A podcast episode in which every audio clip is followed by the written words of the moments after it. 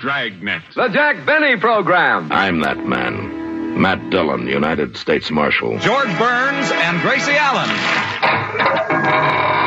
Good evening, friends of the inner sanctum. We offer you Escape. Follow Miss Brooks. Suspense. Richard Diamond, private detective. Fibber McGee and Molly. The Great Gildersleeve. Radio Theater. In the air. Dedicated to man's imagination, the theater of the mind. You know what our call letters WGN stand for, don't you? WGN Radio Theater The special three hour presentation. with Carl Amari and Lisa Wolf. All right, it's about six minutes after 11 p.m. here on the WGN Radio Theater. I'm your host, Carl Amari, and this is program 402 in the series, Lisa Wolf. Yeah, Miss it's 402 or 402, you know. It's 402. I think it's 402. And it's July 7th, and uh, we're back here. we're I feel like we're still here. Did we ever leave? Yes, we left We did. for a little while. Okay. Yes, um, but we're back, and we have a terrific episode of uh, Philip Marlowe from 1949, The August Lion, starring Gerald Mohr. Then it'll be Information Please. Now we had to switch out the show. The program we were going to play on Information Please was from 1939, but we have a 1938 episode from July 5th to be exact because there were some technical issues with that other show. We didn't want to air it, so um, we have a really good quality one coming your way in hour two. But we'll be here till one o'clock in the morning, and we're going to start things off with our game. Is it real or is it ridiculous? Sponsored by Cat's Pride. Yes, the celebrity is Will Smith. And I have heard of him. Good, that's a good start. And we are going to give away a I did not uh, grow up under a rock. I did hear of him before. I Are you think I, I think I put two two uh, metaphors together there. Grew up under a rock. Is that how it is? No. I'm not even listening because I was trying to say something, so I'm just going go to wait ahead. till you're you done. say what you want to say. Okay, say. so we're You are be, the co-host. You can say whatever you want to say, just wait. Lisa. Are you done? Okay. It's And, uh, babbly Roger tonight. Badesch is in here. What microphone are you on? Five? That's six. That's six? Here you go. Is that one more than five? I'm enjoying the entertainment. You guys, Oh. you guys keep arguing. How's it going, Roger? I'm- it just keep. I'm, you doing good? All right. So uh, what now? What? Yes. Yes, Go what I was going to say, if you Right. could be quiet just for like 10 seconds, I'm good to go. 1001. Okay, so we're going to give away a pair of 1002. tickets to Over the Tavern at Theater at the Center in 1003. Munster, Indiana. Oh, great. You did it. Yeah, very good. Good, I got it in What there. caller would you like? We're going to go with caller number five. You can call right now, 312 981 7200. Caller number five. We'll be right back. Let's get ridiculous. All right, Lisa. Hello. Hi, how are you? I'm good. How are you? Oh my gosh, I don't, two Lisas. I don't think Oh my. we've ever had We a haven't. Lisa on the phone This is the line first with me ever since Hi, I started at WGN. Lisa, hi. How are you? I'm good. How are you? This is a big moment Ever for us. ever uh, co-hosted a radio show? Because I'm uh, looking for a new might be looking for a new Lisa. I'd love to. I'd love to. Send in your resume. All right, we're going to do a little Will Smith uh, number. Well, Roger, do you want to join in? I'd Oh, love sure. to have you. All right. Okay, you'll be number two. Okay. Lisa's number one. right. Okay, number one. Um, his real name is Willard Carroll Smith. Real or ridiculous? Real?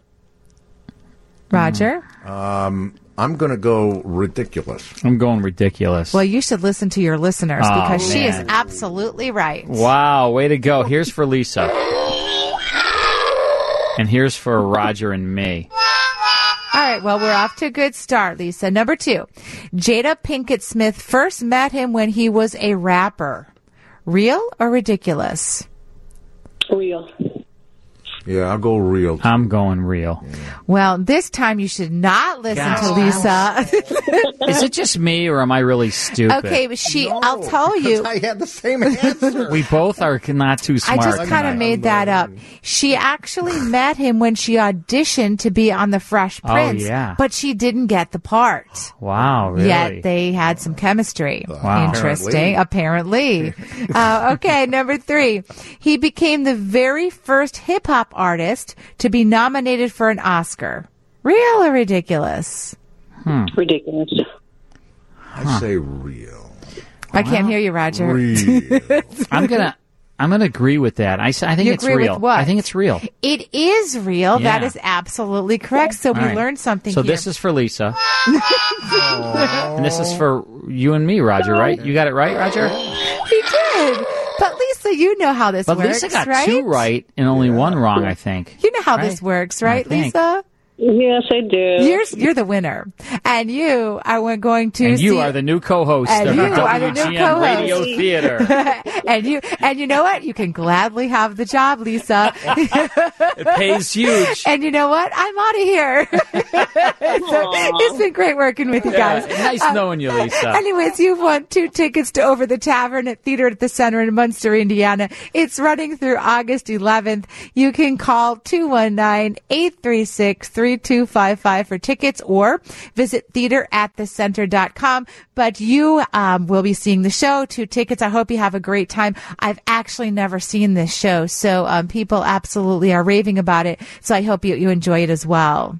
I appreciate that so much. Thank you very much. Thank you Thanks, very Lisa. much. Take care. Finally, I met a Lisa that doesn't, uh, you know, Doesn't what, Carl? Be doesn't- careful what you say. Isn't mean to me, right, Roger? She's so mean to me, Lisa. Isn't Roger. she? Just so mean. Roger. No, she's not. Thank you. Always being She's mean very to nice. me. I had a tough childhood. Carl's crying. Don't forget, I was in Carl's a, crying. I was in a, a, a basement my whole childhood. I can tell you've been locked up classic radio in the shows, closet. cataloging Your mom them. threw like Basement breadcrumbs in the there, closet. you know. She did. She gave me breadcrumbs. Uh, Breadcrumbs. breadcrumbs. breadcrumbs underneath the door. Okay, well, luckily you escaped from that place. And because we were Italian, she cooked pasta a lot. Sundays was pasta. Did She, she let push- me out of the basement She pushed on a Sundays. string, a string of pasta one at a time through the door. no, on Sundays she let me She let out of the out. basement. Oh. and We had pasta you were Sunday. listening. Yeah, the rest of the week basement. Basement. Basement. Close the door. Well, you know what? I don't blame her. I think I would have done the same thing. Probably she let him out the one night. Rosalie, we're on the same page here. All right, well, it's time for the adventures of Philip Marlowe. Oh, this was a good detective series, boy. This was like one of the best detective series, right, Roger? Very good, very good. Um, Gerald Mohr played uh, the uh, tough guy, Philip Marlowe, Private Eye, created by Raymond Chandler. And um, Why, excellent writing. you know, The Big Sleep. Remember that film? Um, I, I believe Humphrey Bogart was in that film. Um, on radio, there was uh, two actors that played Philip Marlowe. First was Van Heflin for just one summer season on NBC. Yeah, and movie then Gerald Mohr took over on CBS. And in 1949, believe it or not, this series had the largest radio audience of any radio show. Beat Jack Benny, beat uh, The Suspense, all the other shows. Philip Marlowe, number one. Um, on television, it was on TV for two years. Philip Carey played the role from 1959 through 1960. And then there was a tremendous HBO series uh, called The Adventures of Philip Marlowe that Powers Boothe starred in. And I don't know if you've ever seen that. No, but but if you haven't, you should go on demand and watch it. Okay. It was set period. It was in the 30s. It had all the great cars. It was Mm-hmm. a really high budget, top quality series. Uh, Philip Marlowe with Powers Boothe, who was a great actor, Yeah. uh, and recently passed away. All right, we have an episode now of The Adventures of Philip Marlowe called The August Lion. It's going back to August 6, 1949. Part one now of The Adventures of Philip Marlowe. Get this and get it straight. Crime is a sucker's road, and those who travel it wind up in the gutter, the prison, or the grave. It started with death on my doorstep and got worse when I lied to a sympathetic bull, was pistol whipped by a gorilla with dimples, and fought with a kitten on the keys. And it might have gone on that way all night if I hadn't been helped by the king of the beasts. From the pen of Raymond Chandler, outstanding author of mystery, comes his most famous character and crime's most deadly enemy as we present The Adventures of Philip Marlowe.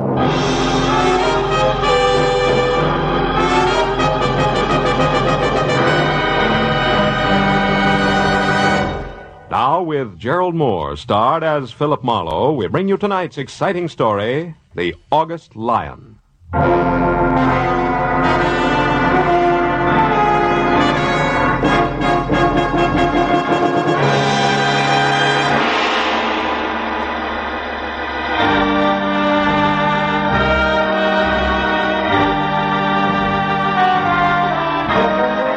Was one of those in between hours, along about 10 on a night at home when you don't quite know what to do with yourself. Then all of a sudden it's 11, and then 11:30, and you're in slippers and a robe and have done nothing, which is exactly where I was, except that I'd already decided on one and only one very dry martini, a quiet cigarette, and bed. When it came loud, insistent, and unwelcome. No improvement when I opened up saw less than five feet of excited cab driver jumping up and down. Mister, mister, you Doc Marlowe? Yeah, I'm Doc. Doc Marlowe. That's right. Here he comes with a Doc. You better make room. Is the sofa there okay? I'll clear it Oh, off. wait a minute, Jack. Who comes? Who? Okay, mister. Bring her on in. The Doc's here, all right. Hey, Doc, she's stiff. She's out like a light. Who? The babe. Who do you think? Sure too bad some people can't drink, huh, Doc? Yeah, it's real tough. Now tell me, do you. Hello, Phil. Judson Angel. I'm sorry to bust in on you this way. Is the sofa all right? No, it's stuffed with granite. Put her in the bedroom. Okay, will you take care of the driver, please? Yeah, yeah. How much, friend? Well, uh, only 80 cents on the meter, Doc. A couple of bucks ought to cover it here. Good night. Good night, Diamond Jim. Well, Phil, I guess I'd better explain all this. Uh huh. Here, I haven't seen you in six months, and when I do. Never mind the details, Judd boy. Let's talk about the problem. Who's the girl? Her name's Voss. Eileen Voss. She's kind of a stockbroker. Maybe speculator's a better term. You know, takes big chances with other people's money. I was in love with her, Phil, until tonight. When what happened? When I found out I was just one of many, it, it threw me, Phil. I really lost my temper. I swore I'd kill her on sight. Yeah, most guys do at a time like that, Judd. And by the way, while we're talking, I'll put on some coffee, No. huh? No, don't, Phil. Why not? Because it can't help. She had a shot too many, all right, only this one's a bullet in her head. She's dead. Oh, fine. Now, Phil, listen, please. You've got to help me. I've got to find out who did it. Phil, it started a couple of hours ago when I found out she'd been playing me for a sucker. I went to her place the first time in a week, boiling mad. The door was open. Judson's angel's eyes never left my face as he told the story from the beginning. A girl's body on the couch when he walked in, a neat hole in the back of her head. The gun he knew she owned shoved under a pillow. Then in the next second, before he could even look in the other rooms, the arrival of the cabbie somebody called who thought Eileen was just another drunk who had to be shown the way to go home. How he seized on that as an opportunity to keep from being placed at the scene of the murder he had every reason to commit. How minutes after he was in the cab he realized he was near my place. How to avoid suspicion he said I was a doctor. Everything except why specifically he was so afraid of the police. I knew that was going to be next. Now, Phil, I suppose you want to know why I couldn't, couldn't possibly call the police. Yeah, that's right. Why? Because I'd surely be booked and fingerprinted. And that'd ruin me. You see, a long time ago, I served time in the state penitentiary in Illinois. What? Yes, yes, so I've kept it quiet. Only Phoebe Hammond in my office knows. It was for forgery, Phil. It was under another name and way back when I didn't know the difference between clever business and crooked business. Mm. It's taken ten years to work up my reputation as an accountant. So you see, if I get mixed up in this, it'll all come out and. Well, smash, lots of pieces, no more. Oh, you've got to help me, Phil. You've got to find the real killer before the police get to me. Please, Phil. I can't, Judd. There'd be smashing just as many little pieces for me, too, if I tried to pull anything like this on homicide. No, I'm sorry, Judd. I've got to report this body. But, Phil, look, what if you do report the body, but you say that you don't know anything about it, that you're going out to find what you can? What about that, Phil? Oh, please. Please, Phil. Okay. What's the girl's address?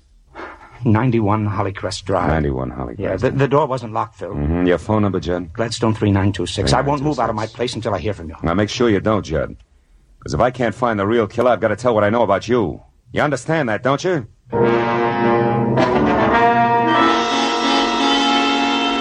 When Angel left, I called Detective Lieutenant Matthews at police headquarters and lied that there was a corpse in my apartment about which I knew nothing. And that I was on my way out to see what I could find. Then I hung up fast, not feeling very good. Twenty minutes later, when I was in the plush living room at 91 Hollycrest Drive, I had zero to go on. Until I got to the bedroom where, caught in the folds of lace at the bottom of a petticoated vanity, I found a piece of male jewelry that stood out against that backdrop like Argyle socks on a turtle. Was a gold tie clasp ornamented with the figure of a lion, a little more majestic than most.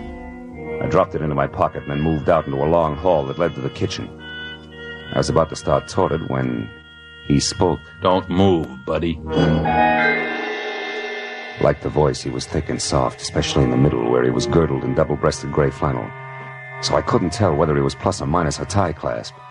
Also, he had no hair, and a pair of deep dimples that danced when he talked. The gun in his hand didn't. Okay, turn around. Let's go back to the living room, buddy. I want to ask you a few questions.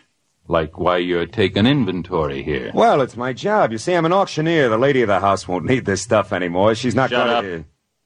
Now stop where you are, and don't turn around.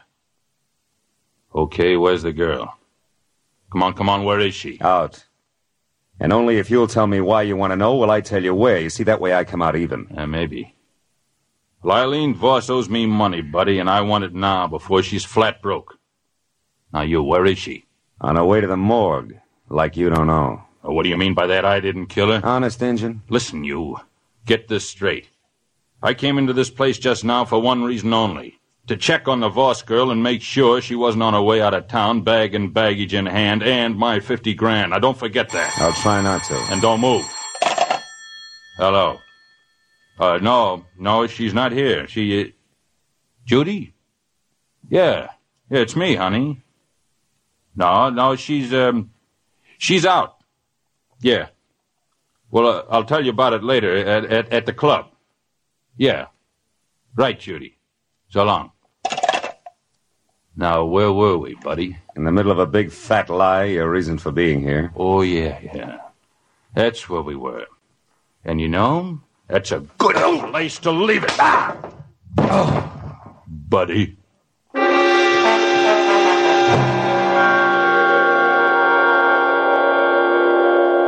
When, when the twin telephones, lamps, and end tables next to me got back to being one of each again, I saw the note next to the phone that said, Call Monday at the garden room.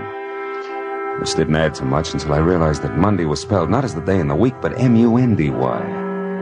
And recall that the garden room was a cozy collection of crepe paper flowers where some people did their serious drinking. That plus dancing dimples telling a girl named Judy, who had called for Eileen in the first place, that he'd meet her at the club was a little better than the zero plus tie clasp I'd been working with. And a half hour later, that little became a lot, and things started to dovetail because a placard under glass in front of the garden room bragged about the glamour puss pianist featured inside, whose name was first Judy, second Monday, not his day in the week. I blessed my good luck, exchanged smiles only with a headcheck girl in the lobby, and found a table for one inside, not more than a half a dozen octaves away from Miss Monday's left hand. I'd ordered a drink and had a cigarette going before she paid any attention to me. I'll play anything you want. It's a rule of the house. Just name it, or hum it, or whistle. But don't croon. That's also a rule of the house. What'll it be? How about the number you always play for that fat friend of yours? You know, the one with the deep dimples? Berleffi? Hmm. Sure. It's kind of corny. Remember it? Yeah. You a friend of his?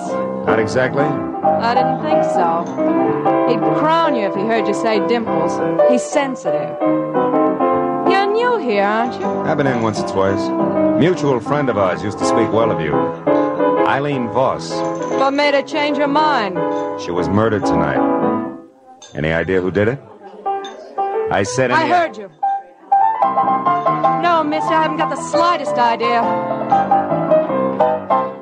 There, that's the end of your request. Sorry, but I'm only allowed one to a customer. It's a rule of the rule- house, I know, yeah. I'll see you, Judy.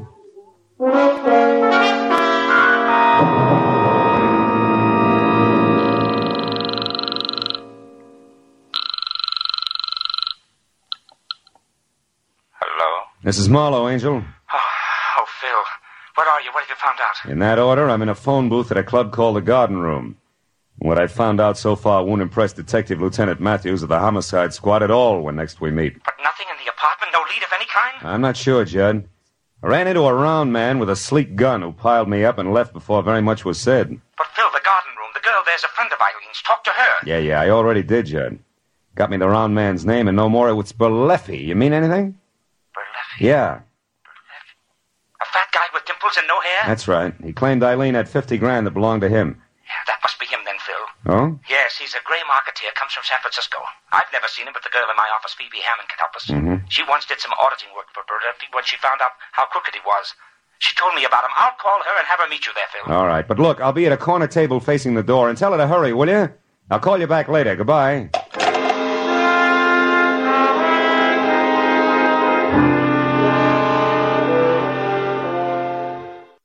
All right, that's the first portion of the Adventures of Philip Marlowe with the August Lion, Gerald Mohr. Um, you know, this show, as you can hear, it's high production values. There was the full orchestra, great writing, great producer in uh, Norman Macdonnell, who also brought us Gunsmoke, great, uh, great actor in Gerald Mohr. Um, and you hear the quality, and maybe that's why it had the largest listening audience because it was such a top quality show da- uh, with uh, Raymond Chandler, obviously the creator of the character. Um, this was a, you know, this was like sort of like um, the equivalent of suspense, or you know, in that genre, or Lux Theater in the in the movie genre. This was the top detective show on the air. Sam Spade, another one sure. where they had the full orchestra. And Philip Marlowe is a regular on our classic radio club. It's uh, I always I, I pick ten shows every month, as you know, Roger, mm-hmm. being a classic radio club member, and Lisa. Every single month, I choose 10 shows, and I always look at what are the top shows, what's the best quality, who are the best actors, best directing, best writing. Um, this month in the July, in the July, there's uh, we we put a uh, a, a, tremendous a, a, tremendous episode of suspense, Zero Hour. Are you familiar with that episode of Suspense? Zero Hour. No. Yeah, Ray Bradbury wrote it. Oh, One of the goodness. I I knew Ray Bradbury. We worked together. Mhm. Great guy, tremendous man, such a great guy. And he wrote so many sci-fi stories, but that one, it's not his most famous one. His most famous, obviously, is Mars Mars's Heaven or Martian Chronicles. Mhm, mhm. But Zero Hour, which is in the July batch of shows, is, in my opinion, one of the scariest and most interesting sci fi stories ever written. So that's what I do. I go through this collection of 100,000 master recordings and, um, and send 10 of these every month to our members. Right. Classic Radio Club members. And uh, Philip Marlowe is is on there a lot. You can get these shows via digital download every month, or you can get them on five CDs, and they're always different shows every month. You'll never get a duplicate show. There's never anything edited out of them. And we have a one dollar for the first month fee. It's only one dollar the first month, and it's not a club where you join and you're hooked into it. Right. If you don't want to continue as part of the club, you can cancel at any time. So learn all about it. Join the club like so many of your fellow listeners. Go to classicradioclub.com. You can join the digital membership or the CD membership. And the first month's only $1. Classicradioclub.com. We'll be back in exactly 31 seconds. Back to WGN Radio Theater with Carl Amari and Lisa Wolf. Well, we're uh, in the midst of listening to a very good episode The Adventures of Philip Marlowe from August 6th, 1949, called The August Lion with Gerald Mohr. Here is the conclusion. It was exactly one o'clock when what was at least three parts CPA to each part woman pushed the front door out of her way and entered. At the top, there was close cropped hair, streaked with some gray, no hat. At the bottom, dark brown stockings running into darker brown shoes, no heels. In between, severely tailored tweed closed tight at the neckline. It took all of 15 efficient seconds to decide that I was her man, and less than that again to introduce herself, ask for a cigarette, and name her drink. When it was my turn to talk, I brought her up to date, Eileen Voss's murder included. It's too bad, Marlowe. Judd's a great guy. Yeah, Why, It was only lunch today that he was knocking himself out, trying to figure what would be 4 for my birthday next week. now this. Tell me, what can I do to help? Well, at the moment, Berleffi. All I know about him, Miss Hammond, aside from what I've told you, he said at Eileen's, is that he and Judy Mundy are a team. And Judy was a friend of Eileen's. How cozy. Isn't it? Well, it goes like this. Baleffi's front name is Steve, and he's hmm. out of San Francisco via Detroit and Chicago. And in each case, only a length of a subpoena ahead of the law. Oh? Back in the 30s, he was a mobster. The numbers game, protection racket, that kind of stuff. But after the war, he cashed in all his chips and went into a more or less legitimate business. With, of course, absolutely no change in tactics. Know what you mean. Now, look, can you tell me where he lives? No. But I'll bet my bottom dollar that the kitten on the keys here can. Hmm. Only be careful. Baleffi has a reputation for shooting first and talking later. I only hope he isn't after Judd, too. You know, there might be some connection between them that goes back to the days when Judd was Francis Lyon and Berleffi was Phoebe, the... did you just say Francis Lyon? That's right. L-Y-O-N. Uh-huh. Judson Angel is the name he took when he came out here. Why? What does that mean? I don't know. Here, look at this tie clasp. Oh? The ornament. It's also a lion. I found it in the bedroom at Eileen's place, and yet Judd told me that he hadn't gone past the living room. But, but Marlowe, that doesn't prove that Judd lied. Why, it might not be his at all. Hmm. You ever seen it before? No, I haven't. Besides, I never knew Judd to wear a tie clasp. Okay, could belong to Berleffi. But it's still worth checking after we get Judd out of his apartment. Look, where's your place, Phoebe? Mulholland Drive, 361 North. 361. About a mile up into the hills. I'll let you do the trick. Honey, you go home and stay close to the fireside. I'll get a hold of Judd and tell him to get over there fast. And then maybe we we can Maybe we can what? What is it, Marlowe? outside, Phoebe. It's a man coming this way. Berleffi? Worse.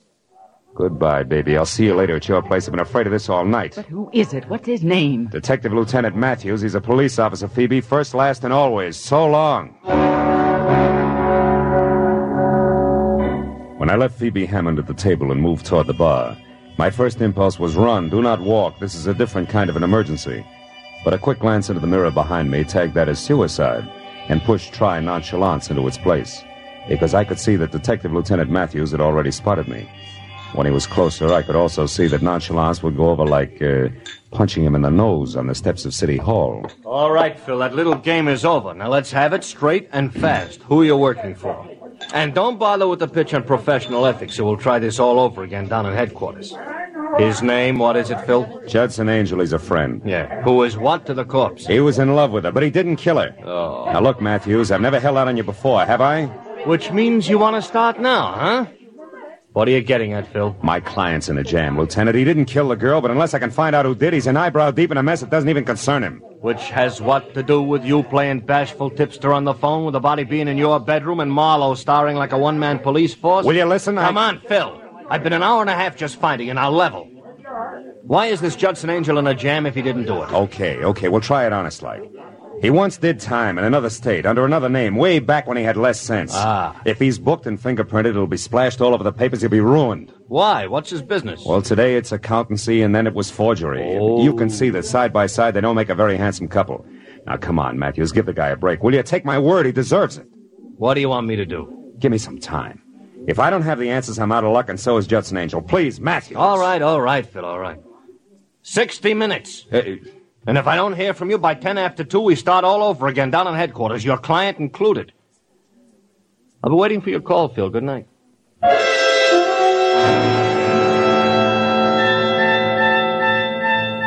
Detective Lieutenant Matthews was nobody's Keystone cop, and I knew that when he said 60, count 'em, 60 minutes, he meant just that and no more. So I found a nice and public phone booth at a gas station across the street, and while I kept one eye out for Berleffi and associates, I dialed Judson Angel's number. But in the next second, when I was through to him, I knew that I could forget about Berleffi on my end. Bill, I'm in trouble here. Outside a man and woman. They're coming up the walk now. He's fat and gray flannel? Yes, yes. She just pulled up in a cab, but he's been out there 20 minutes watching the place. Berleffi, listen, Judd, get out the back way. Get over to Phoebe's place. Oh, he's out the door now, Phil. He's kicking it in. Phil, Phil, get up here. 21 South Orange Lane. Judd, do as I say, will you? Get out. Get to Phoebe's place on Mulholland Drive. I'll see you there. Hurry. All right, Marlowe. All right. Marlowe, he's in. Judd! Put that phone down, Angel, or I'll kill you. Now.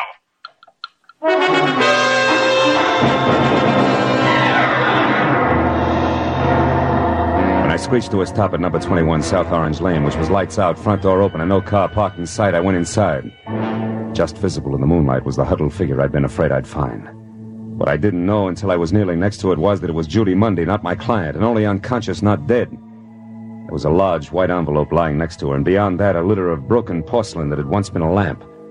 I switched on a light, found some brandy, and then brought her to as Oh. fast as I could. Oh. Uh, Marlowe. Yeah, and with a brand new request. Here, take a drink. Uh, Now, I'll ask the questions. One, what happened here with the three of you? Where's Berleffi and, more important, Judd Angel? Come on, baby, talk fast. all right. I think Angel got away. I don't know where he is. Berleffi? Dead, I hope. I got him to thank for that lamp getting together with my head. How come? Angel made a break for it, kicked out the lights, and tossed a lamp at the same time. Hero Berleffi used me for a shield, then took off after him. Hmm. Your connection with both Berleffi and Eileen Voss, what was it? I forget. Come on, Judy, baby, talk. You're not going to get another chance this side of the witness box. Witness. Witness box? What for? Your girlfriend's murder, trial by jury, an old Yankee tradition, oh, you Wait remember? A minute. I didn't have anything to do with Eileen getting killed. They can't tie that onto me. They can try. Now, what'll it be? It'll be. It'll be what you want. That's better. I only got chummy with Eileen in the last month, Marlowe, because Berleffi told me to. He was my boyfriend. Hooray for love. Go on. What was in it for Berleffi? He wanted to know where Eileen got her tips on the market. That way he could skip paying her any commission. Figures. What went wrong? Nothing. Only instead of finding out how well she knew who, I discovered she was going broke, period. The rest of it, you, Eileen being dead, that muscle woman you talked to in the bar, all Wait a minute, music- wait a minute, wait a minute. What about that girl in the bar? You two get together? Oh, not for very long. Hmm. After you left her table, she went outside, so I followed. Why? Because the cow jumped over the moon. Why do you think? I was still working for Berleffi, remember? I thought it would help if he knew where she fit in. What'd it get you? A slap in the face. It said she was raised on barbells. And this envelope here that fell out of her pocket. Oh? Don't get excited about it. It's only one of those horoscope charts. What do you do? Collect them as a hobby? When there are notes on the back, yeah. However, for friend Berleffi was unimpressed. Yeah, look yourself. It's double talk. Hmm. Cost plus plus 10%. 90 days will yield a sen- Yeah, it's strictly a CPA's margin notes. Doesn't mean that you owe.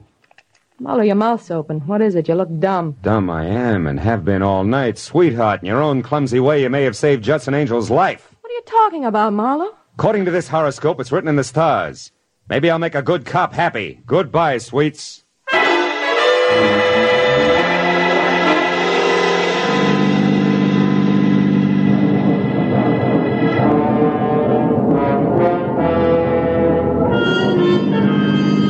Mulholland Drive is a fancy collection of hairpin turns and deceptive curves along the top of a mountain that separates Hollywood and Beverly Hills from the San Fernando Valley. But when I was on it and burning up good rubber at each bend as I headed for number 361 North, gas pedal on the floor, driving conditions were the least of my worries. And it wasn't until I had parked away from the bungalow that perched on the edge of a cliff and was out of my car, 38 in hand and close to a half open French window, that I breathed a long, long sigh of relief. Because then I could clearly see that Judson Angel was still alive. I swallowed the sigh fast when I could also see Angel's face. It said there was nothing permanent about his good health, because on the other side of the room, and only visible to me via a corner mirror, was the reason why. Holding on tight to a short, ugly revolver was the one the horoscope had said could be Eileen Voss's killer, the CPA known as Phoebe Hammond. Believe me, While I'm she talked, I moved around to where I'd be able to take aim in one straight line. about everything.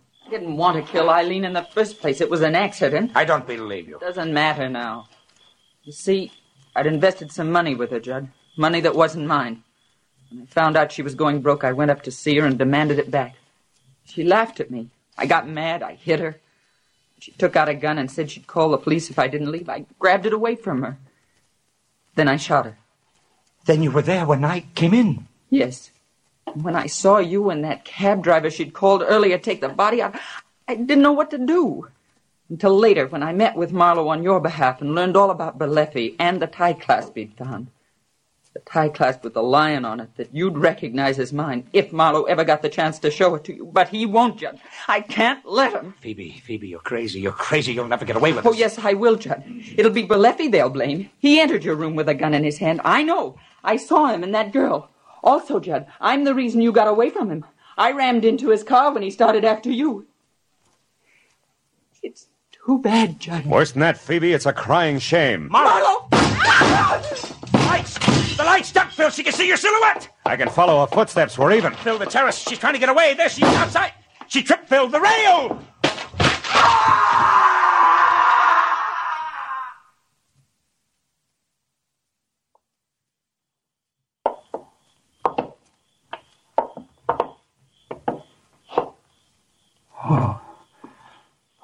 Holy smoke.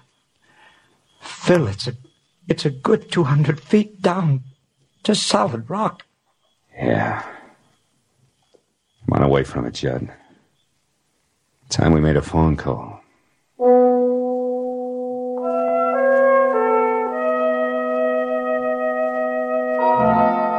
It was four o'clock in the morning. We were still on top of the mountain before the police had found the broken body of Phoebe Hammond. Berleffi had been picked up and in lieu of anything better booked for breaking and entering Eileen Voss's place. When the parade of law, press, and just curious who always show up at the scene of a murder had finally left, I'd made it just me and Judd and a cop named Matthews. Well, let me see if I got this straight for the records, Phil. First, you thought it was a tough called Berleffi. And second, you were afraid you'd been a sucker and it was really your client. And finally, you figured it had to be a woman who all the way looked like she was no more than along for the ride. Huh? What? You mean you really believe I could have done it, Phil? Uh, well, yeah, it, it looked that way for a while, Judd. You know, you said you hadn't been past the living room up at Eileen's, and yet I found a tie clasp in the bedroom there ornamented with a lion. And then I found out your real name was also Lion. It almost added. Yeah, but since you didn't have a chance to find out whether or not Berleffi was missing a tie clasp, you still consider that was only circumstantial evidence, am I right? Right, yeah. yeah. Till I ran into the switch, which was an envelope that had belonged to Phoebe Hammond. There was a horoscope chart inside. Which meant what? Well, it only meant that she went in for that stuff no more until I remembered her mentioning that her birthday was next week, which is early August. And that no doubt puts her under the sign of the zodiac run by one Leo the Lion. Uh-huh. Yes. Yes, and the mannish tight-necked suit she always wore could have meant a shirt and tie underneath, minus clasp. Exactly, gentlemen. That's it. Uh, now, me, Lieutenant, uh... What? Look, when you get back down to headquarters and, you, you know, you start the paperwork. Yeah. Do you have to mention a guy named Judson Angel? Uh, a guy named what? Judson Angel. Uh, nothing, nothing. I, I, I was just thinking out loud. Yeah, yeah, that's a bad practice, Phil, you know? It's kind of like only telling a policeman half of what you know can get you in trouble. Unless you're lucky. Oh, uh, give you a lift, Mr. Uh, You, Mister. You already have. Thanks, Lieutenant. And Phil, I... Good night, Judd.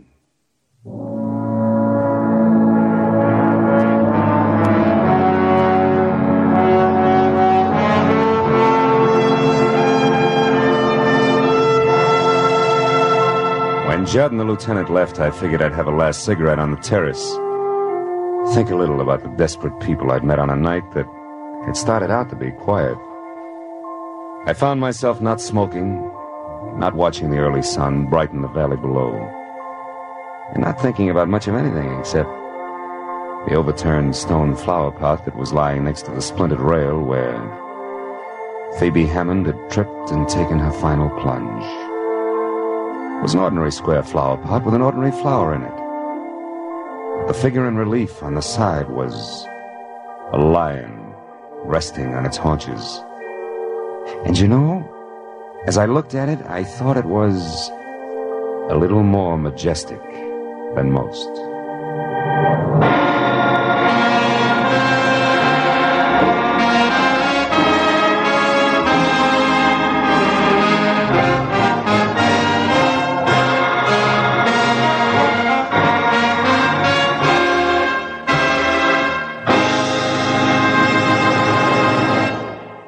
Adventures of Philip Marlowe, bringing you Raymond Chandler's most famous character and crime's most deadly enemy, starred Gerald Mohr, and was directed tonight by Cliff Howell. Script is by Mel Dinelli, Robert Mitchell, and Gene Levitt. Featured in the cast were Gene Bates, D.J. Thompson, Wally Maher, Barney Phillips, and Jerry Hausner. Lieutenant Detective Matthews is played by Larry Dobkin. The special music is written by Richard Aurandt. Be sure and be with us next week when Philip Marlowe says. It started with an Indian gift of a piece of pottery and led to a brown bear in moccasins, an archaeologist, much laughing water, and finally, death in an alley. But just to make matters worse, the Indian giver was a female, and 100% genuine hot blooded Apache.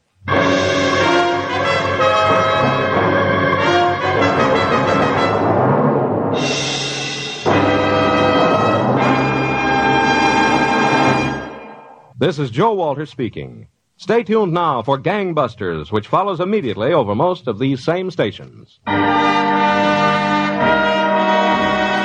This is CBS, the Columbia Broadcasting System. That is The Adventures of Philip Marlowe from August 6, 1949, with the August Lion, starring Gerald Mohr. It's heard on CBS. Hope you enjoyed that. Did you like that episode, Lisa? I liked it, Carl. yeah. But I'm kind of looking forward to our next show as well. Oh yeah, kind information of waiting please. for that. How about the quality? That was direct from a master CBS transcription disc. You could actually tell that it, it really sounded like it could have been recorded just today. Yeah, and you then, can't uh, you can't tell its age at all. That's the great thing about these classic radio shows that we get because we have the master recordings, and then Mike does a um, digital restoration of that. He use, he has like a toolbox of. You know these uh, no noise things and everything. Any of the little clicks and ticks and pops, he takes them right out. Can you take them out of you too? no, I've got too many clicks and ticks. I And know you do. in my brain. All right, let's take a quick break. Then it's more on the WGN Radio Theater. The proud, honorable men and women of our military are sacrificing their lives and their families for our freedom. Please take the time to remember and pray for our men and women fighting overseas. This salute courtesy of Vasilko Architects in Chicago, where they are working hard for the future of our community. For information, call 312-755-9800. 312-755-9800. Vasilko Architects is on the air saluting our troops. So, uh, here's a question for you, Lisa. How Yes, many bathing suits are you going to bring on the cruise? Oh, well, that's interesting. Well, you know, if I'm I mean, going on a cruise, cruise. I'm going to go out and buy a new swimsuit. How many Because that's just you how bring? I, mean, roll. I mean, what's the typical? I mean, I know you're going to bring your Louis Vuitton giant trunks that Roger's going to be carrying. You got me wrong on that. I'm a good packer. Are you Yeah, I'm very efficient. really? Yeah. So for a week, you and Dan, Right. how many pieces of luggage on the cruise? One for him and one for me. One? That's it? You can Yes. put all your stuff in one Absolutely. bag? That is, you are a good packer. No, I'm an excellent packer. I would one need- suitcase, I'm good to go. I would probably need 11. well, your clothes are bigger than mine are. That's true. Uh, so, folks, yeah, we are going on a cruise one year from now, uh, next August 2020. It sounds Well, it's far not away. next August. It's It's, August 1st of 2020, so a year from August. Right. So 13 months away, which sounds like a long time, but you know, plan now. I was going to say we wanted to start talking about it now because we want to plan ahead and we want to make sure that we can get as many of our listeners as possible to join us. We've got a great deal and so we've got low, low prices and it's going to be a great time. So we're hoping that you can look into it, set the dates aside. We are going to Bermuda on Oceania Cruise Line and uh, you can take it from my parents who were here last night. They are world travelers and world class travelers and they, their number one choice of cruise ship is Oceania Cruises. that's and when I asked my dad last night why, um, what he told us was they have the best food.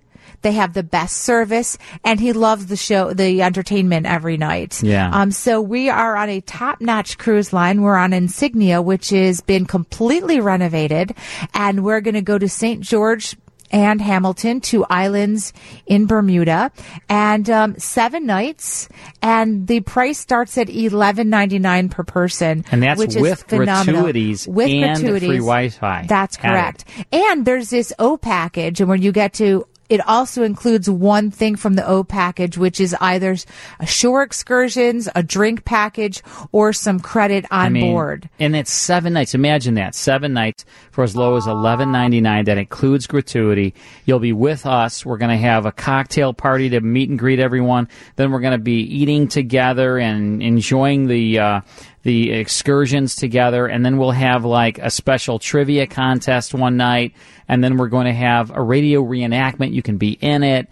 It is going to be a blast. And I think there's a spa and there's a casino. And I think what's so exciting to me about being on a cruise is that if you want to be running around and busy and active, there are 24 7 activities and shore excursions. And if you choose to just lay back and relax and take it all in, you can hang out at the pool or the spa, um, and do, you know, more quiet type activities. Totally up to you. Um, but, um, we're going to be there there. It's going to be loads of fun, and Carl's going to be in a swimsuit. So I think that means sounds I got to lose like 20. that sounds like No, it's worth mean it he's right going there. to be in a speedo. he's going to be in a speedo. What color is your speedo, I Carl? d- will not be in a speedo. Guaranteed, I will not be in a speedo.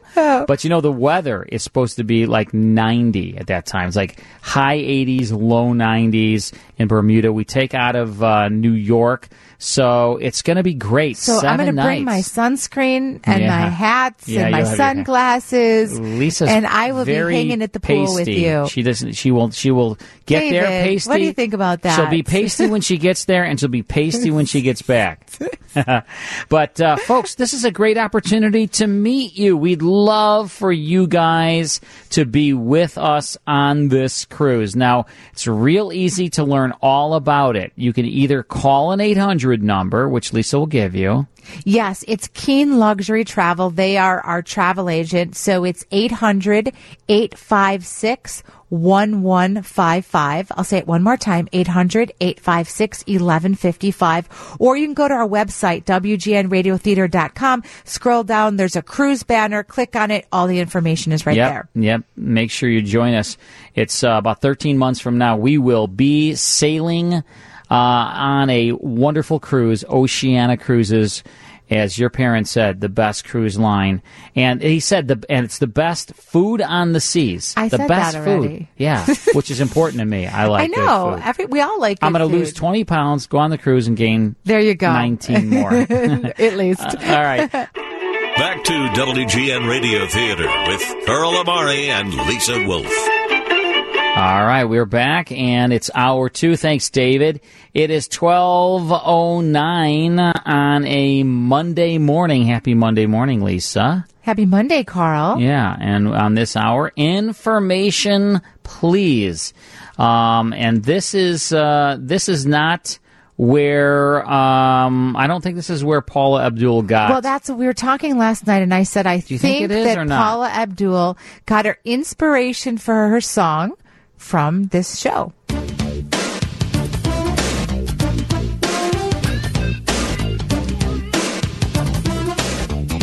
you think that uh, Lisa? Shh, be quiet for a second. Why? I want to see if you can Does she do say it. information? Give it a second. Yeah, hang on. It's coming. One. Right up, it's coming.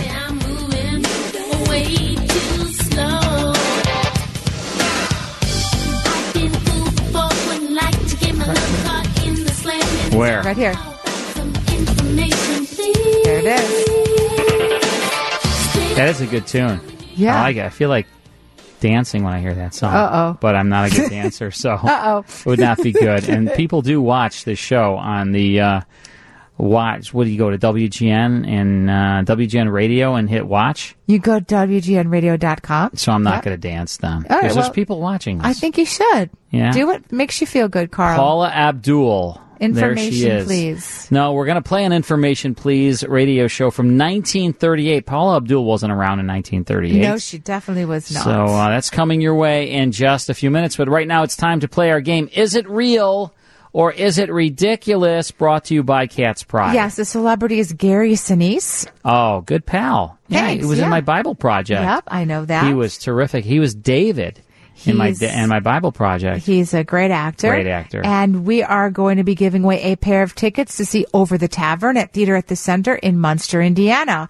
So we're going to look for caller number three. You can call right now at 312-981-7200. We'll be right back.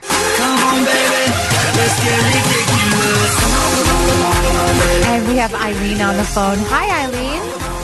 Hi, how are you? I'm good. How are you? Hi, Eileen. Well, pretty good, thanks. Terrific. Good. Glad you made it through. And um, is this your first time playing Real or Ridiculous? Say that again. Is oh, it- yeah. Good. I'm ready to play. Good, terrific. All right, here we All go. right. And this is Gary Sinise, number one. He was awarded the Presidential Citizen Medal by Bill Clinton for work supporting the U.S. military. Real or ridiculous?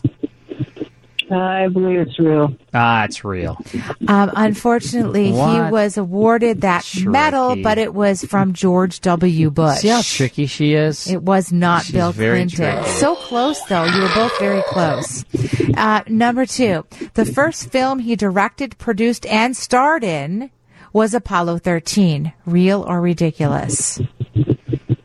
What do you think? Mm, I I don't think so. All right. Um, so what's the question? He starred the first film that he directed, produced, and starred in No. was Apollo Absolutely 13. not. Ridiculous. It is ridiculous. Do you know what it was? Um, yes. Um, of mice and men. That is correct. Huh? Nice job. Extra half a point. Not bad, huh, Lisa? Not bad. You're not even impressed with yeah, that. Yeah, I actually am. Okay. It's hard to impress you. Yes, yes, it is.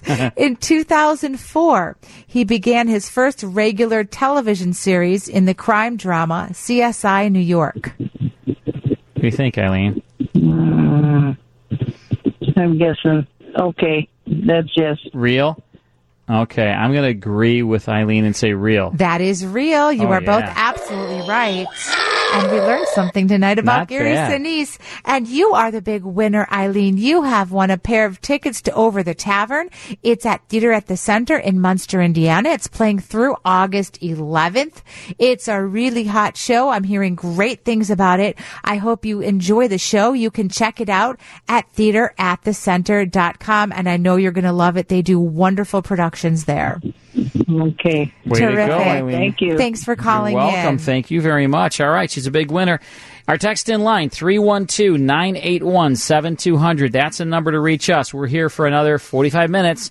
And right now it is time for information, please. Good one, Carl. I can't go as high as Paula Abdul. No. This was a quiz show, Lisa. Came to radio in 1938, lasted all the way to 1951, and throughout the entire run, it was moderated by Clifton Fadiman.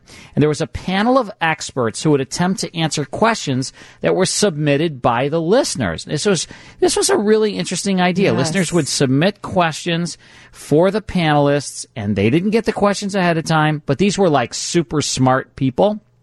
Like they were like clones of Lisa Wolf. Right. You know, every one of them. Exactly. Same. Listeners received money if their question was used and additional money if the panelists were not able to answer their questions Right. correctly. You're going to be amazed at how many they do get though. And I honestly feel like this would work on the radio today. It would. Right now. And there are uh, the panel regulars included writer, actor, pianist Oscar Levant. He was like a genius, this guy.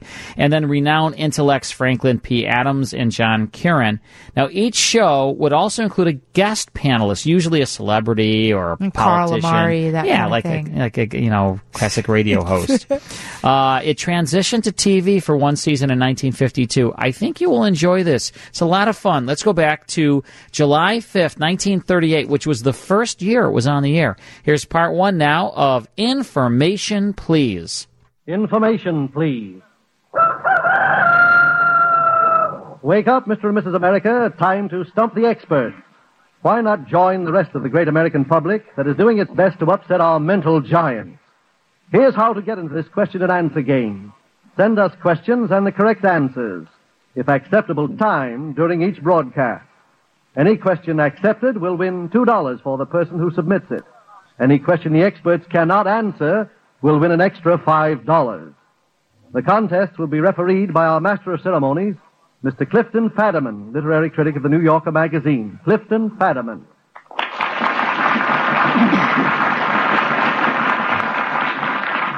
Thank you. Good evening, everybody.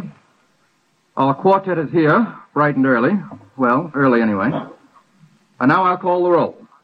Mr. Franklin P. Adams, columnist to the New York Post, do you swear to tell us all you know and nothing that you don't know? I sure do. John Kieran, sports writer of the New York Times, do you guarantee not to tell us all you know? If possible. Marcus Duffield, day news editor of the New York Herald Tribune, do you promise to be our court of first and last resort on all questions and current events, foreign affairs, etc.? I hope. Well, folks, that's three experts in the bag. And the fourth, our guest of honor this evening, is Oscar Levant, well-known composer, creator of the score of many successful motion pictures, including The Awful Truth and Nothing Sacred, and finally, holder of a subterranean reputation as a Broadway and Hollywood wit.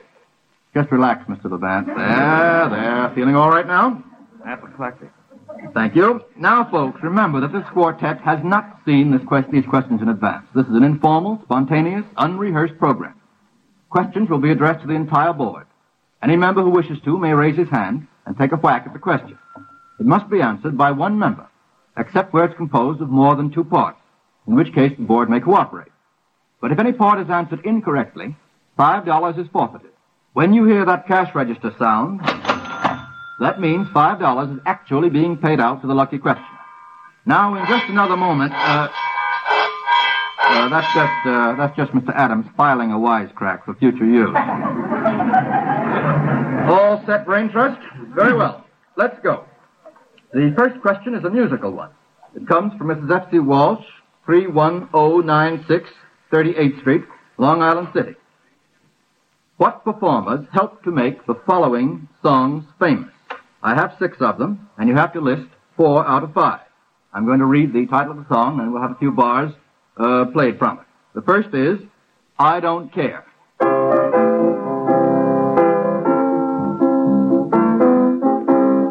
Mr. Levant, who made it famous? Eva Tanguay. That's quite correct. Number two, Shine On Harvest Moon. That's very pretty, too. Mr. Levant. Nora Bayes and Jack Norworth. Good, good, good, good, good. Very good. You're doing very well, Mr. Levant. Three, Silent Night.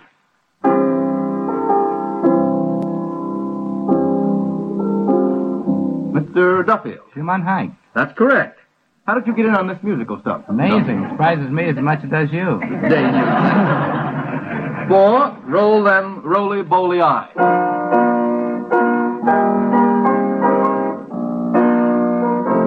Mr. Levant. Eddie Leonard. Pretty good. Five, but definitely.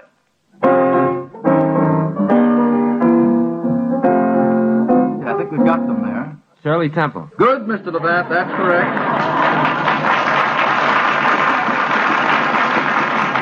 And one more.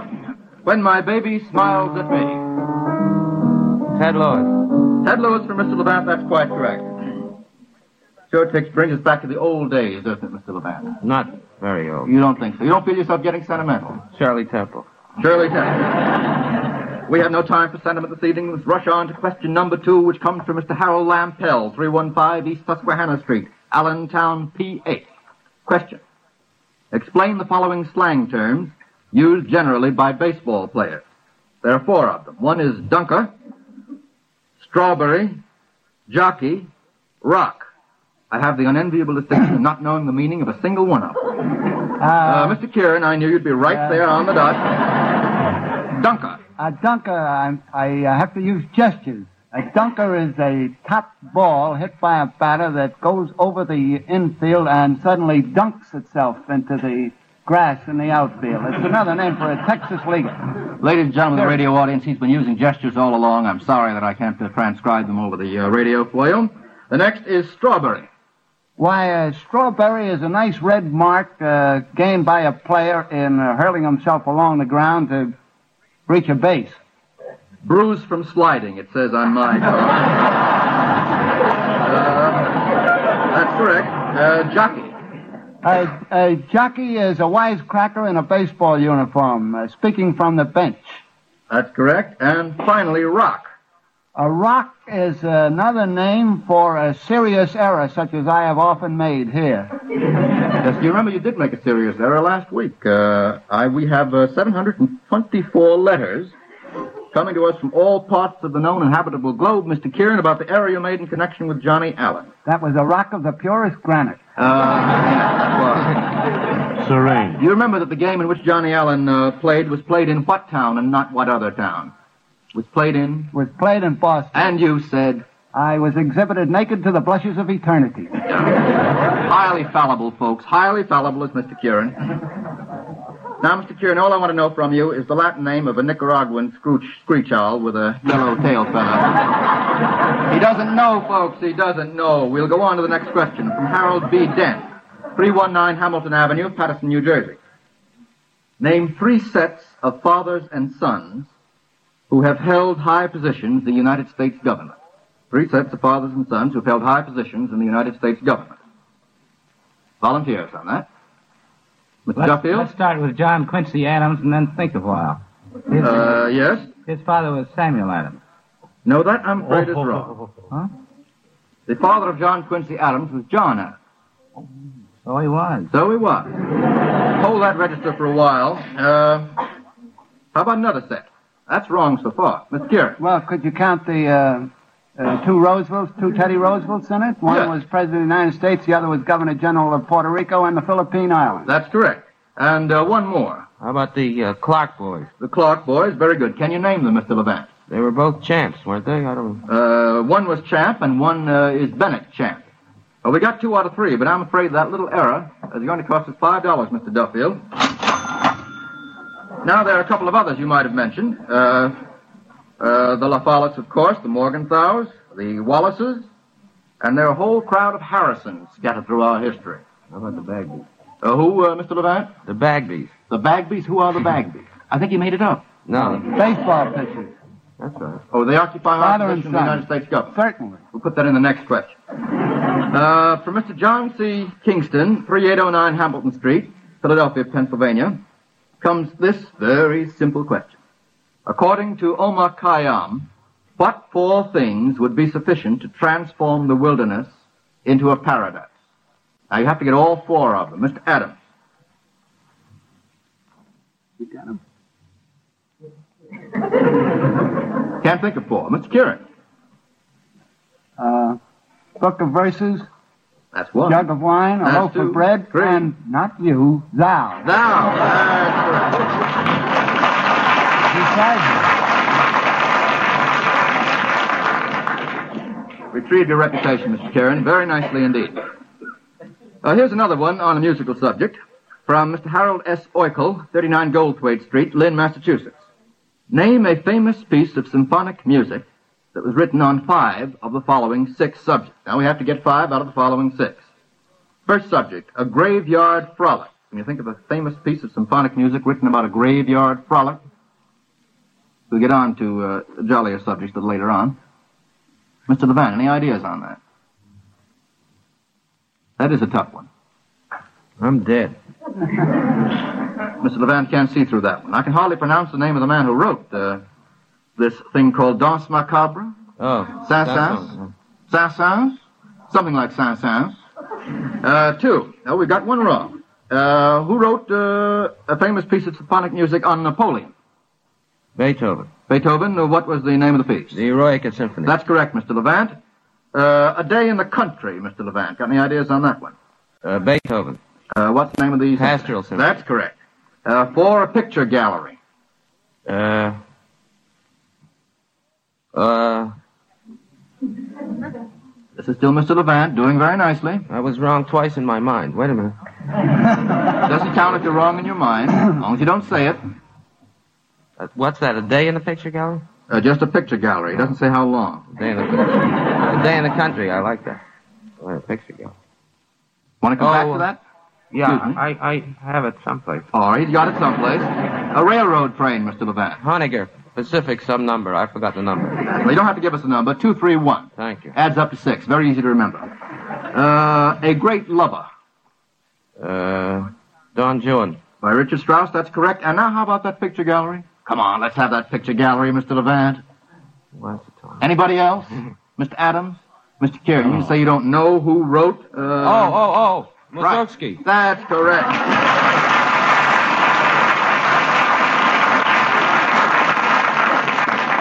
Pictures in an exhibition. That's correct. Completely unrehearsed, folks. Completely unrehearsed. It just got by in the skin of your teeth, Mr. Levant. Pretty good, though. The next one is from Louis Martin, 1731 California Street, San Francisco, California. Explain four of the following political phrases. There are five altogether. First, dark horse. Mr. Duffield, let's have that. Dark Horse is a candidate that uh, nobody thinks will win, and uh, suddenly he turns out to win. That's correct. Uh, kitchen cabinet. Kitchen cabinet are the confidential advisors of the president. Correct. Log rolling. Log rolling, you, Pat, you uh, vote for my bill, and I'll vote for you, your bill. More or less that. Yes. Uh, pork barrel. That's getting post offices for the hometown. Uh, well, that, that, that's it in a most uh, very specific way, yes. Would you uh, say legislative appropriation of money for projects of questionable value, which is the definition I just made up? And five, fat cat. Fat cat. Yeah, that's a tough one, fat. Sounds like baseball. Go ahead, Mr. Kieran. Mr. Kieran, don't you know fat cat? Well, you know about natural history. What's the matter with your view? Say, I think a fat cat is probably an angel. Yes, it is an A angel. politician. Uh, well, what does he do? What does this angel do? A heavy contributor to the campaign. That's correct. Got five out of five, Mr. Duffy. Very interesting show. Information, please. July 5th, 1938. It started on radio in May of 1938, so it was only on just uh, two months. Yeah, brand new show. Yeah, Clifton, Fatim, Clifton Fadiman as the moderator. Uh, very interesting. Let's take a quick break. Then it's more on the WGN Radio Theater. 508, that's early in the morning. It sure is. Oh my gosh. By the time I get here, I take a shower and everything, go to bed, I'm just like closing my eyes around that time. 508. It's just a different I'll have to put schedule. the- I'll listen to it. I'll listen to it in the morning. Yeah, I bet you I'll, will. I'll actually be sleeping by 508. I would hope so. Back to WGN Radio Theater with Carl Amari and Lisa Wolf. It's such pleasant music, isn't it? It's like very ding. And uh, David, thank you for the news. And uh, And David, it's good to have you with us all evening. Yeah, it's nice. Or morning. How it's you un- doing? it's unusual for this shift for me. Yeah, I know, but I haven't we're done this in enjoying a it. long time. But you're doing a great job. Well, thank We're you. enjoying sir. having you with us. yeah, absolutely. It's 12:36 in the morning on a Monday morning. We are listening to Information Please. Clifton Fadiman as host. Let's get back to it right now. Boys are coming through very well tonight. I'm very proud of them. Next one from Mr. W.K. Payne, Meadowbridge, Washington, Connecticut. According to Shakespeare, identified as Mr. Adams' favorite author, according to Shakespeare, men were deceivers ever. Recollect that, uh, Mr. Adams? Men were deceivers ever. From other sources, quote, two more literary selections, uncomplimentary to man. Two more literary selections or quotations uncomplimentary to man. Man the Unknown? Man the lifeboat. Come, come. Trouble is, folks, that I'm about 18 feet away from Mr. Adams, and I can exercise nothing but moral suasion. Man was made to mourn. Yes, but do you think that's uncomplimentary necessary? Very. You think that's very uncomplimentary? Yeah. What's the source of it? Robert Burns. I don't know. It may be correct. I don't know. Uh, I'll accept that unless I get something better. Let's have another one. Another literary selection. Uncomplimentary to man. Do you mean to say none of you know about uh, poetry that's uncomplimentary to man? We wouldn't. How would we know that? We got women last week, didn't we? Yes, and you can't have the same sex every week. How about man as the dog's best friend? That was Mr. Levant.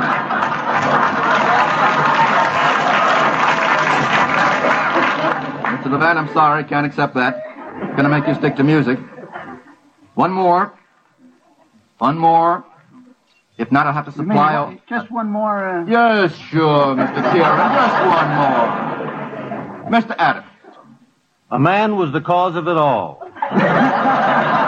Now, folks, what would you do if you were in my place? That's right. That's the end of a song. By whom? Uh, begins, she was more to be pitied than censured. That's correct. I suppose it is uncomplimentary. Well, we just about. For about 40 get cents, by. I'd sing it. 40 cents? Anybody here got 40 cents? No, nobody has 40 cents. Well, I have some very good uh, quotations, which I'm now going to read. About rats and snails and puppy dogs' tails. That's what little boys are made of. Isn't that a good one? Mr. Adams doesn't like that. The more I see of men, the better I like dogs. That's what you were thinking of, Mr. Levant. I like mine better. He likes it. Man's inhumanity to man makes countless millions or thousands or ten thousands more. And that's from whom, Mr. Cure? Burns. Yes. Well, now From remember. man was made to mourn. He sticks to man was made to Well, folks, That's Mr. Adams knows one quotation and he sticks to it. The next quotation, the next question from Mr. Harry Snyderman, 7254 Summers Road, Philadelphia, Pennsylvania. Very heavy mail from Pennsylvania this week. Question. Can you explain what five of the following are? Now, I think there are one, two, three, four, five, six words. Here are the words. I'll read them very rapidly. Piffle, whiffle, sniffle, yaffle, snaffle, riffle. Uh, Tiger. What'd you say, Mr. Adams? And a tiger. Yes, and a tiger. Now we'll start from the beginning. We'll go very slowly.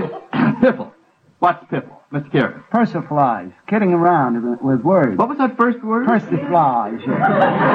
Persiflage. How much did you pay for that one, Mr. Kieran? That's correct for piffle. Uh, whiffle. W-H-I, iffle. Uh, whiffle is the front part of a whiffle tree. Oh, no, no, no. No, Mr. Kieran, I'm instructed by the boss not to Whiffle's allow what you have with maple syrup. That was Mr. Adams. I'm sorry. That was. What's the next one? How about skipping that? No, we have to get whiffle. Whiffle. Whiffle while you work or something? It's getting worse and worse. I think I will go on to the next one. A whiffle, as a matter of fact, is a small flute or fife, or it is a puff of breath, or it means to vacillate. And of course, it is the first part of the word whiffle tree, but it is not a complete word in itself. Not from that point of view. The next one is sniffle. What's the sniffle? That is a sound effect, ladies and We give a gentlemen, by Mr. demonstration. Kieran. Yes, Mr. Kieran. Well, it's a sharp intaking of the breath through the nasal passages. Yes, that's right. apparently. None of this persiflage stuff, though. And a yaffle. A Kieran? A yaffle? Yeah, a yaffle. You know what a yaffle, is. Yaffle, there's, a, there's an English bird that has a name like a yaffle, but uh, Well, don't be so aggressive about it. That's perfectly correct. perfectly correct. Uh, snaffle. oh, a snaffle. Mr. Kieran A again. snaffle is part of the head harness of uh, of a noble animal called the horse. Good. And finally, riffle. R-I-F-F-L-E. Riffle. Well, uh, there are several definitions for that word. You can riffle a deck of cards, or there are can. riffles on uh, on uh, small streams and correct. brooks, and That's and- riffle. Well, there are also riffles, and uh, Don't you like that, Mr. Adams? You No. Mr. Adams doesn't like it. Mr. Adams is in a very bad mood this evening. Uh, any one of those definitions for riffle is correct, and that gives us five out of the six. So uh, that's correct.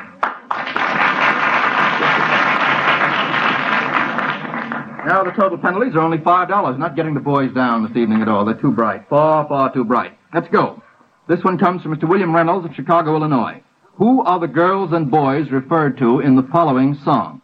There are five songs altogether. One. If she walks like a sly little rogue, if she talks with a cute little brogue, sweet personality, full of rascality, who is it? Who is it, boys? Who is it? Hot stuff. I don't know. Mr. Levant? But you like the poetry, don't you, Mr. Levant? No, that's uh, Doesn't even like the poetry. that's corn. Don't like it. It's corny, you say. Yeah. See if we can get the right answer all the same. Corny. it Remember again. this uh, musical criticism. You're not here to give us musical criticism, Mr. Levant. Mr. Kieran, who is this uh, person who walks like a sly little rogue, talks with a cute little brogue?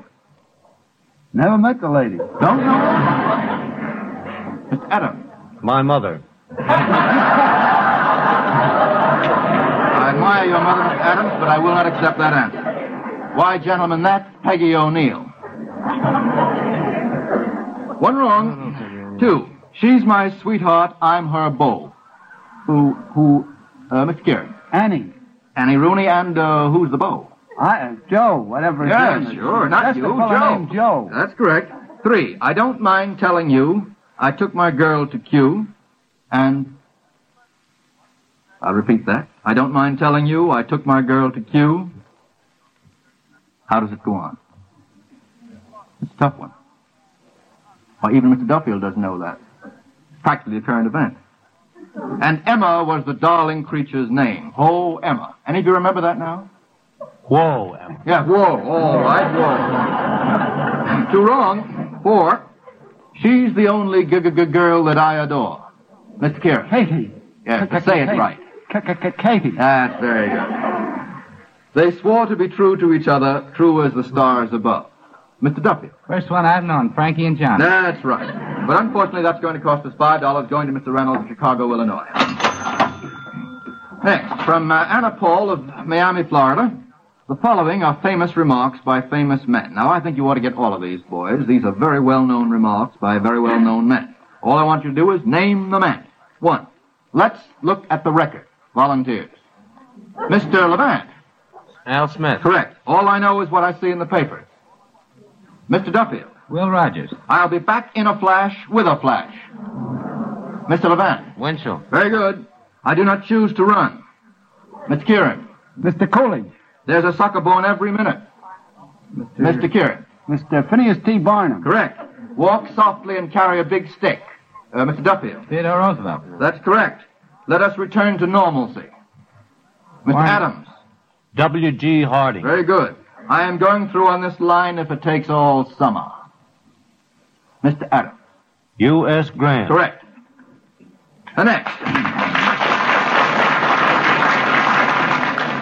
This is a funny question from uh, Mr. M. M. Weed, 1180 West 28th Street, Los Angeles, California. What imaginary characters, or folklore characters, used the following means of locomotion? Now, we figure you ought to get all of these. One, a pea green boat. Mr. Kieran. The Owl and the Pussycat. Yes, that's old natural history Kieran again. Uh, two, a raft. What imaginary characters, characters in fiction, used a raft? Mr. Duffield. Charon crossing the river Styx. Yes, I think he did. Uh, Huckleberry Finn, I think might be a better answer. Three, a locomotive. Casey Jones. Good, and that was Mr. Kieran. Uh, four, a tumbril. Tumbril. French Revolution. Yes, French Revolution's correct, Mr. Levant. Just keep going, keep going. Make those associations. What uh, book? Tale of Two Cities. Tale of Two Cities, correct. Sydney Carton. Five, a flying carpet. Oh, Arabian Kieran. Nights. Yes, uh, what character? Uh, Douglas Fairbanks. Douglas Fairbanks. That's correct, Mr. Levant. I guess you'd call him a folklore character. Uh, six, a chariot. Ben Hur. Ben Hur, Mr. Levant, coming to the fore again. And seven, a canoe. Hiawatha. They both knew that. Mr. Kieran, and Mr. Levant are shaking each other's hands. The first expression of friendliness I've uh, seen this evening. The next is for Mrs. Mary Stern of Denver, Colorado. Oh, I think this is up your alley, Mr. Adams. Sorry. Complete the following famous limerick. At beauty, at beauty, Mr. Adams, I just put in the Mr. Adams. At beauty, I am not a star. There are people more handsome by far. My face, I don't mind it. You see, I'm behind it. It's the people in front. That I jar. That's correct. Incidentally, that was supposed to be Wilson's favorite limerick. Yes, and was it? It was, and it's no good. Put that down, folks. Mr. Adams says it's no good. Next question is from Brendan Noble, 586 Delaware, Buffalo, New York. Name a famous character in fiction who has become identified with each of the following traits. There are five traits altogether. One, a canting hypocrite. Who is a canting hypocrite, famous character in uh, fiction? Uriah. Uriah Heep. Uh, that Mr. Kieran and Mr. Adams helping each other out. That would be correct. Uh, Pecksniff or Tartuffe uh, would also be acceptable, would they not, Mr. Kieran? Yes, sir. All right. Thank you very much. Two, a miser. Uriah Heep. Stick to Heep. No, I don't think Uriah Heep would uh, get by as a miser. Silas Marner. Silas Marner is correct, yes. Or the miser in Moliere's famous play of that name. Uh, three, the ever hopeful down and outer. Now, don't answer all at once. The ever hopeful down and outer. Mr. Kieran. Mr. Micawber. Mr. Micawber is correct. Four, the charlatan. A charlatan. Scapin. Who? Well, Scapin, one of the characters in, uh, well, Moliere's, uh, uh, Les Fourberies de Monsieur Scapin. That's pretty good. You're only using two languages this evening. Yes, I think that would be very good. Very good answer. Another one would be uh, Get Rich Quick Wallingford, perhaps. Or O. Henry's a Gentle Grafter. Mr. Adams, you knew that one, didn't you? No. O. Henry's a Gentle Grafter. And the last, All my time. last, the scheming woman, or a scheming woman, Mr. Adams. Becky Sharp. Becky Sharp is correct. One of many. That was pretty bitter, Mr. Adams. I hope nobody heard you. Uh, the next is from Miss Molly Weiner, 200 East 79th Street, New York City. Name the composers of three of the following hot numbers? And there are four altogether. Firebird. Stravinsky. That was Mr. Levant. We'll stick to you, Mr. Levant, for a while. Firefly. Uh, Friml. Rudolf Friml. Correct. Fire music. Wagner. Correct. And fire dance. Uh, Fire Dance. You're all right. Three out of four. You've, you've got, you, you're okay. Velvet. De Falla? Defier is correct. Uh, just off the record, Mr. Levant, did uh, Debussy write something called Fireworks, Feux d'Artifice? For the piano. For the piano. Yeah. I knew that. That's the only one I knew. Penalties so far, only $10. They're doing too well this evening. $10. $10 lost. The next one's from Miss Maria Russo, St. Paul, Minnesota. Which does not belong with the others of this group? Silver Fin, Silver King, Silver Sprig, Silver Sides, Silver Gar. I'm awfully tired of saying silver. now, which of the following, which doesn't belong in that group? Say it over again. All right. Which does not belong with the others of this group? Silver Fin, Silver King, Silver Sprig, Silver Sides, Silver Gar. Gar is G-A-R. Mr. Adams. Silver King. What is the Silver King? It's a golf ball. Goodness gracious me. I've never been up anything like that before. Nope. Won't accept it. Won't accept it. It is a golf ball, though. Now, don't you stick with him, Mr. Duffield, if you boys are going to play together. Mr. Kieran, don't you know that? Well, the correct answer... One of them ain't a fish. I beg pardon? One of them is not a fish. Well, that is correct. One of them is not a fish, Mr. Adams. I'm going to give you a special entree now. Which of them is not a fish? Silver King. Well, that is absolutely wrong. The answer is silver sprig. A silver sprig is a common rabbit with a silver-colored pelt, and all the rest are kinds of fish. In fact, Mr. Adams, it may be said that you missed that one by a hair. Uh, they didn't like that, folks. Now, the total penalties, and I'm afraid that's all we have time for this evening, run to $15. Thank you all members of the board and all the folks that have submitted questions. And now Mr. Cross has a word for you about next week's contest. Good night, everybody, and come again. Thank you, Mr. Fadiman. We'll meet again next week at 8.30 for another quiz contest between the public and the experts.